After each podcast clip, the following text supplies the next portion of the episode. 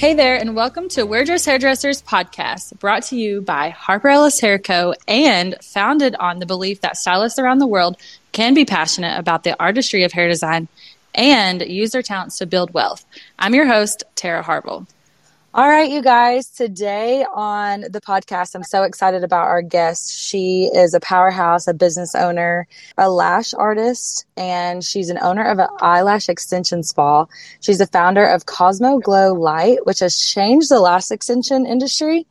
And I'm so excited for you guys to kind of hear her journey and how she got that started. But I have Mary Harcourt here. And Mary, say hello to everybody. Hello. Thank you so much for having me today. I'm really uh, excited uh, for this episode. Of course. Yeah. I know our listeners will love listening to you and hearing about your journey. So let's start there. You know, tell us how you became a lash artist and how you started your business and all the things. Yeah, of course. I went to beauty school when I was 18. I am nowhere near that age now uh, but started in the industry as a hairstylist. So I did hair, cut color, all of that stuff for six years. And I also bartended just to kind of, you know, how we are. We're young and want to do a lot of things. So I decided I was going to take some time off and go travel. And my last day of cutting hair, I had tears saying goodbye to all of my clients as I packed my bags to go travel international. And I thought, oh my God, I am never going to bartend a day in my life. That, that period's done. And I can't wait to get back and do hair. And wouldn't you know, I traveled for about a year and a half. And ever since then, I couldn't justify coming back and starting with one client. And I never did hair again, but I totally went back to bartending for a few years. Um, but that's, a little about me. So from that journey, I decided I want to do something a little bit different. So dabbled in skincare, dabbled in waxing, and found something with lashes. It for me became an obsession. It they're so hard and so complicated that it was challenging enough, and it wasn't having a blow dryer in your face, having to entertain a client for three hours, which sometimes is the best thing ever, and sometimes is painful, as we all know.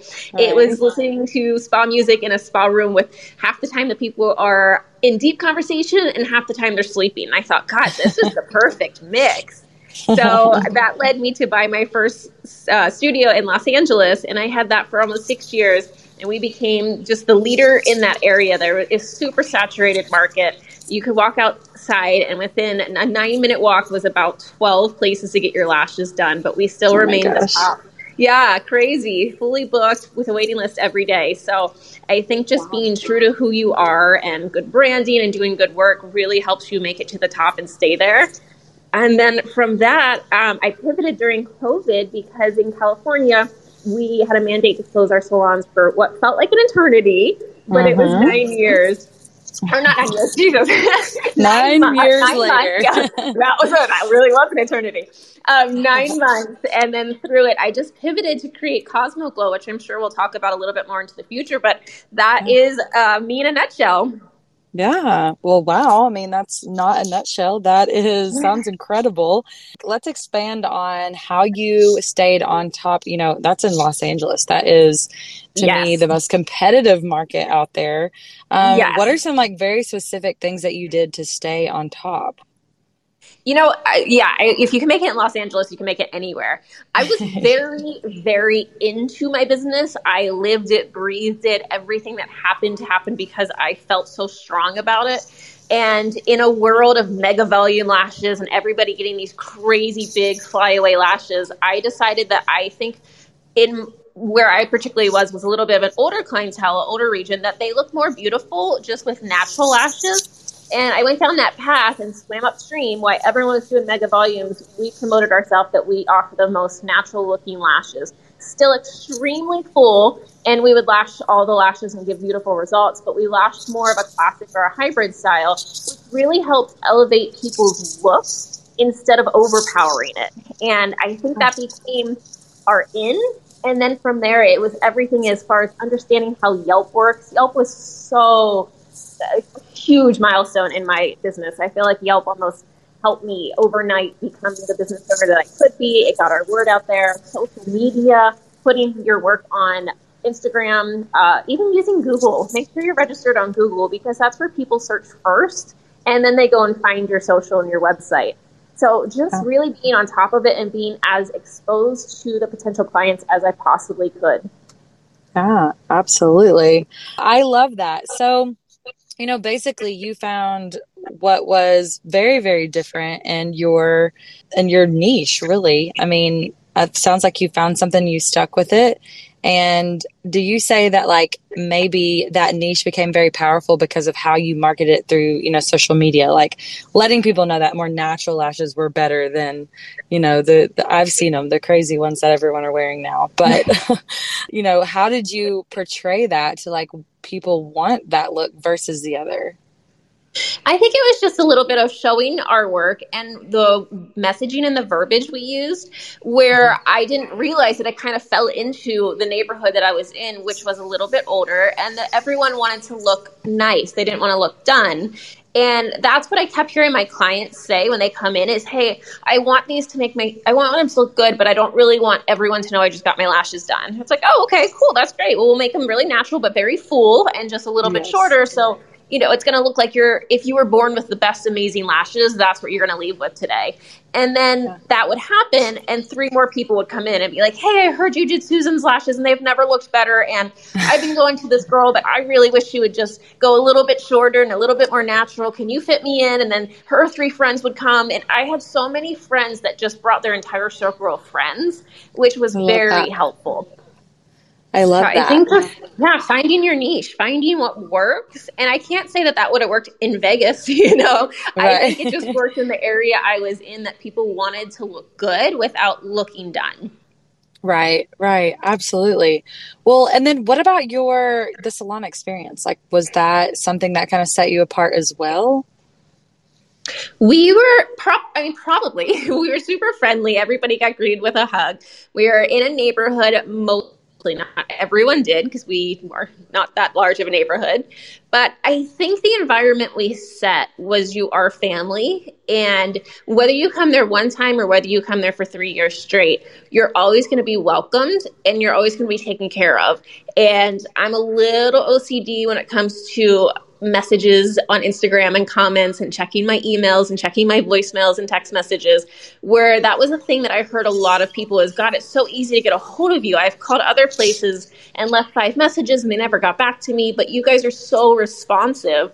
And I think that's really important. And you don't have to be on every single platform and every single channel, but make sure your clients do understand how they can contact you and get a response pretty quickly because they want to feel like, hey, I'm valued and important. And I know I can text her and get an answer back by the end of the night versus if I send an email, who knows when she'll get back to me. But I think you can right. train your clients to kind of understand which are the best ways to reach us. And then I paid a lot of attention to that to make sure that no one ever felt ignored because each person is so valuable. Yeah, absolutely. Wow, your tips are amazing. And it's crazy. You know, I feel like sometimes in this industry we get so caught up in you know like the social media and what we should post and the content that we should create and all it, honestly it's it's kind of those simple things like you said like back to the basics let's just like serve people let's take care of people and that's what's going to grow your business the fastest it is, and as much information as you can give someone, so if they're doing their own research, they can find it. Is how they don't have to call you and text you for, hey, what's your hours? Do you offer the service? What's your pricing? Just put it all out there because they'll self-service themselves, and if it fits their budget and it fits their hours, then they're going to contact you with a message that's important to say, hey, I would love to book with you. Can you do a Thursday afternoon? That's when I have available. Versus, I, what's your pricing? Are you open through the week? Are you open during the daytime? Give them all that information ahead ahead of time. Yeah, absolutely. And so, did you have multiple lash artists within your salon? I did. Yeah, I tried the solo thing and I did the work six hours or six days a week, 12 hours a day. And I couldn't figure out why I could not get my rent paid in Los Angeles by a beach town. right. And, you know, business ownership can be a long journey. That was my first business I ever owned. And I probably should have taken a lot more concern with learning how to run a business before I just signed on the dotted line. But I got there anyway and learned the hard way. And I think managing cash flow and understanding how to price yourself, how to cover your bills, and how to price yourself to make a profit is so important. And that's a lesson Absolutely. I didn't learn until about two and a half years in. And it struck me one day where it's like, I am busting my, I literally can't take one more client or one more hour and I'm not making any money, but I have three rooms and they're sitting here empty. If I were to triple my income, I would have a flourishing business. And I don't know why it took me that long to understand that, but we put right. some ads out and trained some amazing staff. I had the best staff in the world. They're awesome. But yeah, we had yeah. a fully running, fully staffed business, which was a learning curve too, understanding how to manage people. But that changed the game. And all of a sudden, I was able to take so much pride in my business and have the hours and the schedule I wanted and offer a great living for the girls that worked with me, full of experience. Some of them have their own salons now. And yeah, yeah. definitely all about having staff. Wow, absolutely. Well, and then what about like if you were to, I know a lot of people that listen to this podcast are looking to grow their own team or they're in the process of doing that. And I know you know how difficult that can be. So, what would you tell someone if they, you know, as far as leadership, like how do you, how do you stay stay on top of that? Because that's a tough job in itself, along with everything else you have to do with running the business. People are always going going to gravitate to the example you set. So I am a person that likes to be on time. I will not be early, but I will not be late. And that's why I ran my business where you can come in at 8.58, but you are going to be here before 9 o'clock for your appointment. And I remember there was a time that all of my girls decided to just come in at 9.10, 9.15. Their clients were all sitting there. And that was a nice conversation of going, hey, I know it might not seem like 10 or 15 minutes is that big of a deal, but we invested in a photo shoot for the salon. We invested in advertising so that I can keep your schedule full all day, every single day. If you don't want your schedule full all day, every single day, I can let you come in at one or two o'clock in the afternoon, but your paychecks are going to be affected by that. And it would mean a whole lot more for working as a team that you get here a few minutes early to receive your client she has a wonderful experience, leaves a five star review, brings five of her friends, and now all of a sudden your prices can increase because your book's so full. Right. And it was like the light bulb went off in their head of it really isn't about being 10 minutes late. It's about presenting yourself to a client so that you can level up with your prices within that business. And that changed the game. So I think yes. sometimes it's setting by example and explaining, not not coming down on like, hey, you did this, and that's right. not how I want it done. It's like the why. Why is it so important? Because I'm doing this for you so you can make more money. Right. Absolutely. I love that. Take me to church, girl. Absolutely. I wish you I, could, talk for hours. I got stylist. Well, and I love that. And I want to kind of want to go back a minute to you talked about profitable pricing. I mean, such an unreal and I've always been a numbers person, so I'm not a good example for the industry. I, but you know, when I started to mentor other stylists, I learned that they were five, six, seven years into their business, and they did not even realize how they weren't pricing for profit. And yep. so I want to talk a little bit more about that. What are some ways that you did, you know, within your business to make yourself more profitable? Well, the first mistake is looking at all the salons around you and averaging your price based on what their price is. Mistake number one, which a lot of us are told that's how you do it in beauty school, or at least I was.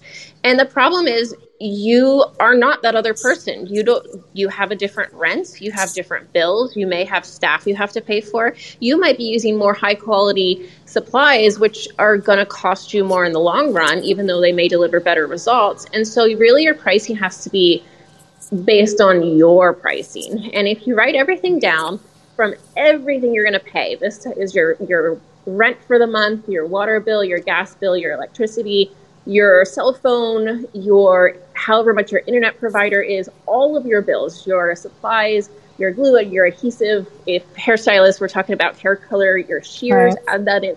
There's some things you buy once a week, divide or once a year, divide that by 12 because you are paying for it, and get right. that number. And that number is going to be how much you have to make to make to break even. Then think about what you want to make per hour and how many hours you want to work. Once you have that number, you can understand that hey, to get where I want to be, I have to be making this much an hour based on the supplies and how much it costs for my overhead to be open, which costs me this much an hour, I must price myself at X amount so that not only am I covering all of my overhead, but I'm also adding in for profit based on the hours in the schedule of what I want. And that's going to yeah. give you your price. Absolutely. I love that. Um, you know, one thing to add to that too, and I know, you know, with lash artists, I know it's a bit different on, you know, you have like hour appointments, 30 minutes appointments, however you guys schedule. Um, but with hairstylists, I'm like, it also matters how long you're spending. You know, if you're charging just enough to get by, but yet you're spending, you know, four to five hours with one client, you are losing money. You're going in the hole. Well, and exactly. So I think timing is so important how many times you refill that bowl of bleach or how many foils you're putting in your hair.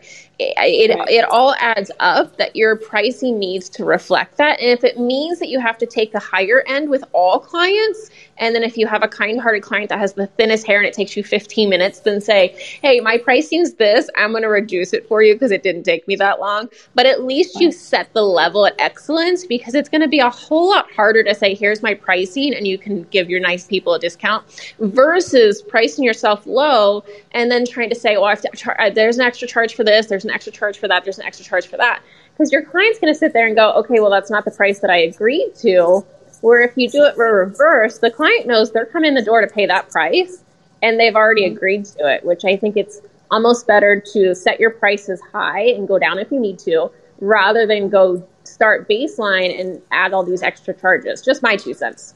Yeah, absolutely. No, I I love that. You absolutely get it. Clearly that's why you're number one in Los Angeles, but I think that's pretty incredible. Something hairstylists, lash artists, estheticians, everyone needs to hear because numbers matter. We don't do this for fun at the end of the day. That's what I always say during my education through Harper Ellis, my other business. I'm like, we do this for fun because it is fun, but it's not, we don't do it only for fun. We do this to provide for our families and provide the kind of life that we want to live. And so I think it's incredible that you are so in touch with that side of the business.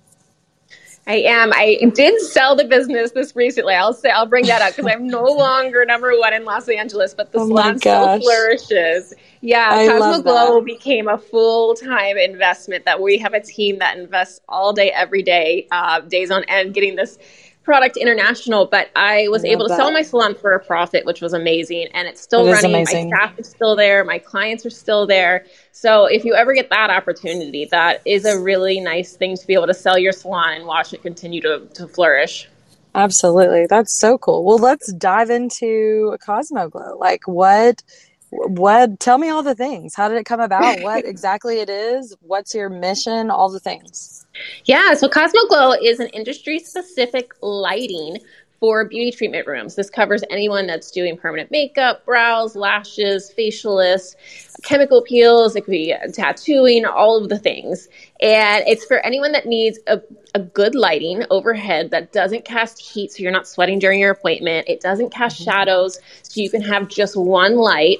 And it came from my struggles as a lash a salon owner. I replaced my lights three different times and my staff was still unhappy. And I was like, guys, I feel like Goldilocks here. I mean, every time I buy a new light, you find a new problem and it, it, got to be there was no more light. And i was thinking like it is so silly. Like beauty industry is only exploding. It's only getting bigger.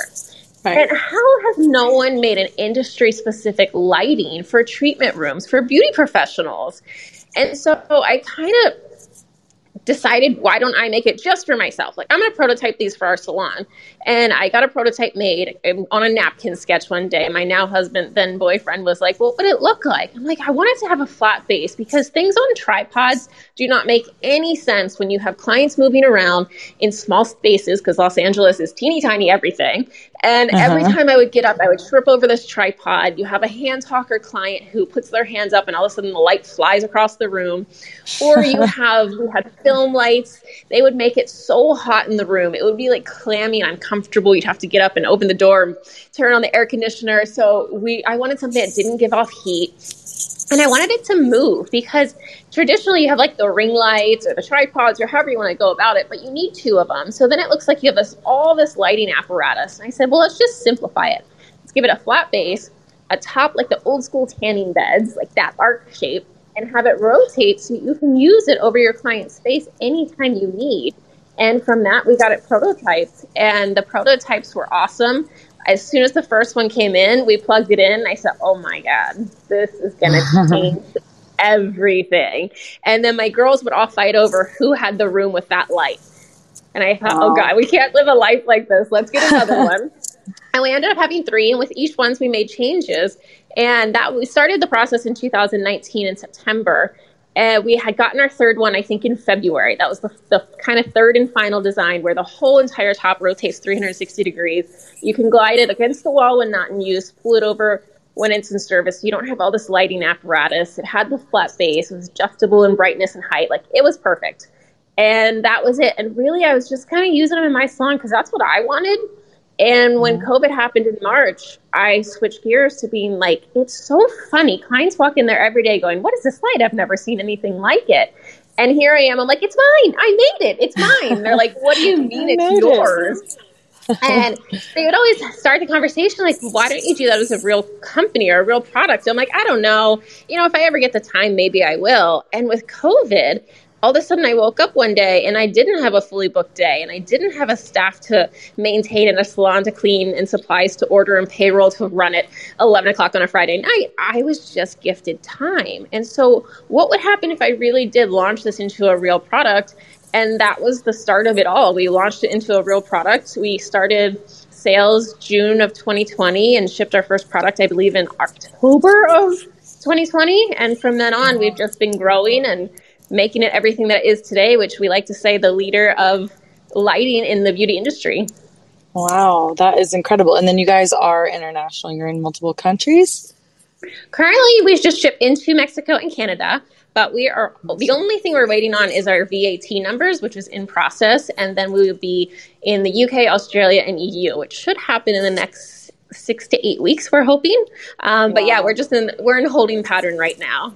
Wow, that is so incredible. And you do this full time now. I mean, you have you have a company, you have you have more employees that work with Cosmoglow. How is that working? Yeah, so my first employee of Cosmo Glow was actually my front desk at my salon.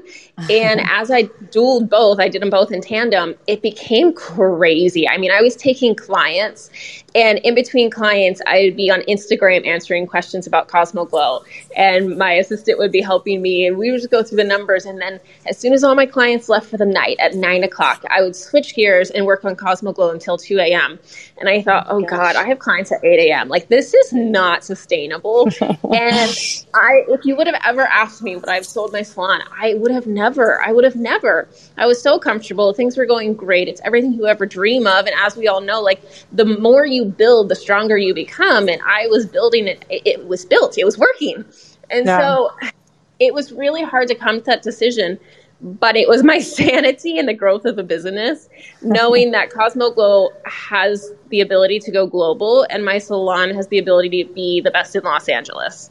Right. And that for me was like, okay, we're going to switch gears and dedicate everything to making this the leader of lighting in the beauty industry. And we've done that. Yeah, absolutely. You know, and it's funny you say that. I feel like the most successful business owners, and I've said this for a very long time, have the ability to simply see the long term vision. And, you know, sometimes like I remember, you know, when I was growing my extension company, I stepped back behind the chair. I was making, you know, over $400,000 working just three, four days a week behind the chair as a hairstylist. And, you know, I obviously took a pay cut to work inside my business or on my business and not, you know, yes. just behind the chair. And, you know, and I feel like that was just my ability to see what was going to happen. And thank God I did. And, you know, I've learned that not everyone can do that. Not everyone can deal with that fear of like, hey, let's step back from what's comfortable and what is currently working, even if it's working well, to try to grow something that could be super incredible. So, what's your advice on that to like, you know, tell someone else that may be a little bit scared to do that? So, I mean, the scared scared feeling is real. I don't think you're ever going to not have that. That's perfectly normal. And I had it too. And the way I got over it was I had a conversation with myself going, okay, Mary, you have everything you've known in one side, and you have this new venture on the other side. And you could put everything you have into it, and it could fail epically, and you could be left with absolutely nothing. Starting over at almost 40, starting over with a dollar in your bank account. You could even start over owing and being in debt to this product. Are you okay with that? And I thought, you know what? Here's the thing. I've started over so many times in my life. I've moved to different countries, I've moved to different states, I've moved to different cities. And as we know, being a hairstylist in the beauty industry, you always start over at one. Mm-hmm. You start over and get your first client. And I thought, I've done that so many times and it's never stopped me. And I think each time I do it, I get a little bit stronger and a little bit faster. And if I have to start over at 40, I can do it. There's no fear there. And then once you realize that there's no fear there, it's kind of like, so why aren't we doing it? Let's go. Come on. And right. that's that's what you have to do is have a very real conversation with yourself. Maybe you have kids involved and uh, you're taking care of family. I mean, have that conversation. Can you start over with a child and caring for your parents? And sometimes you can't, and it's just a, a waiting game. And other times you can say, worst case scenario, it's still worth the try than sitting on the sidelines and watching someone else do it because I didn't pull the trigger. Right, absolutely. That is when you're full of regret. full of regret if you don't pull the trigger. I always feel like you never question yourself like what if if you've done it, you know? Well, and with everything you do, even if it even if it fails, you still learned an incredible lesson, and it's going to help you later in life make a better decision.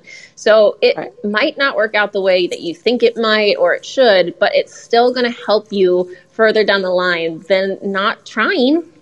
Right. Absolutely. One question I have for you, though, I guess I have a lot of questions, but this is one major one. You know, there are, you obviously have competitors within your space, but how do you, you know, stay on top? And you're, you're obviously introducing this brand new product to people that have, you know, never seen it before. Do you have something very specific that has grown, you know, your company the most? Like, what have you done to get the word out?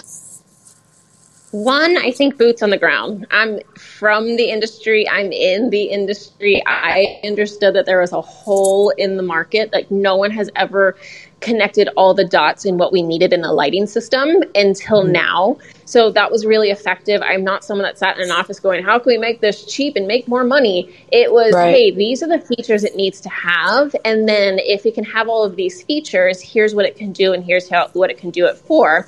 And that becomes really easy to target who is going to be the purchaser of the light because it's going to be mostly a salon environment mostly someone that's into the beauty services and you go in and have fixed all of the problems that they've been dealing with their whole life, it's relatively easy to connect all those dots. Yeah, but I absolutely. think social proof social proof. Yeah. Um, yeah. Everyone showing our reviews, showing everyone that gets their lights, all the good things. We had one today on our Instagram going, I am completely 100% obsessed and wrote a whole post of like, guys, if you've been on the fence, like just do it. This is the best light I've ever used. I wish I didn't wait so long. I truly love it inside and out.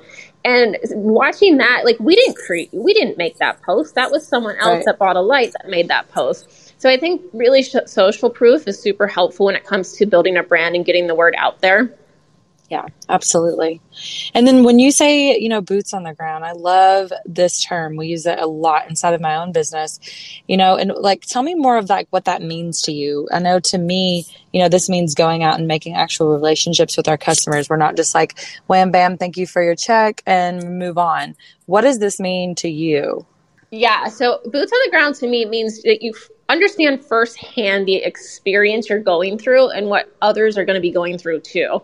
So I knew every time I would go to stretch my legs because I lashed for eight hours a day sometimes. And you go to kick out your foot and it hits a tripod and the tripod falls and your client's sleeping and you have a mini heart attack that you have to catch that light before it falls on their face. That's not comfortable. Or the amount of times that you're trying to lash these tiny see through pieces of hair as lashes and give them the best result. And there's shadows that you're fighting with. There's lights that are flickering. It's just not the the best lighting.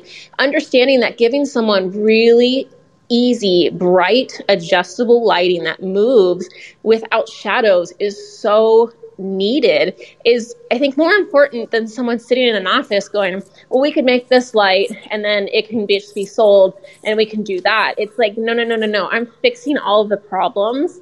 And that's what boots on the ground means, means for me is just, I, I, I've been there. I've been in your situation. I've been through the services. I've been through the struggles. I've been through the problems. So here's your solution to all of those. Right, absolutely. It's exactly I feel like kind of what we say, you know, with hair extensions. They the problem with hair extensions is they were never created by hairstylists. That yes. people that use them within their own business and actually worked with them and and and you know, that's such a big deal because how would you know if you've never walked a mile in your customer's shoes? What is your best advice for time management? Because obviously you have to be an expert at this. Girl, I am still working on that. Time management is one thing. I'm a creative, as I think many of us are. So sometimes I feel like doing this when I need to be doing that. But if what's helped me is just putting everything in your schedule. I schedule everything on a calendar. I schedule everything from I have to approve captions for social media posts. I schedule checking in orders and making sure that everything is shipping on time like it's supposed to. I schedule in sometimes today I'm going to get something notarized. I leave at 4:30. That's on my schedule because otherwise I'll get a creative flow and I'll work until 1 a.m.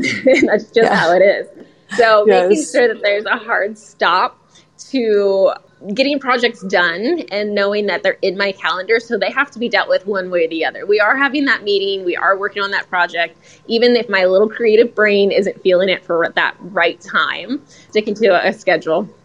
Yeah, absolutely. One more question. This may be a little bit hard because it is for me. I hate when I get asked this question, but what do you do whenever you're kind of like in a rut? You're stuck, you are out of inspiration, and you know, things are just tough because I know it's not sunshine rainbows every single day.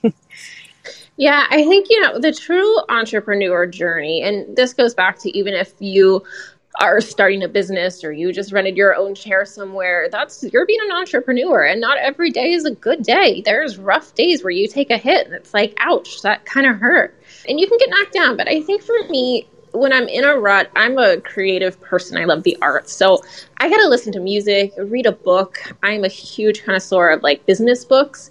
You can take someone's entire life journey that they feel like they perfected or at least like learn so much experience, put it into a book, and it's almost like having cliff notes of that person's life experience. You can read a book and all of a sudden get more inspiration or learn how they do it differently. I was reading a book by Mark Cuban, and he said, if you think about a competitor coming out with a product just like yours, how would you change what you do?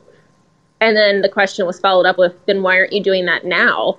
And it was just so, it made so much sense. Where even if you're in a rut, sometimes it's because you don't know the next move. Where reading a book can get you out of that because all of a sudden you're thinking about things differently, or you're learning from someone else's life experiences, or growing from a, a part that maybe you're not so strong in, but they feel like they were. And you're reading all of these words that they gifted to you in the form of a book really helps me.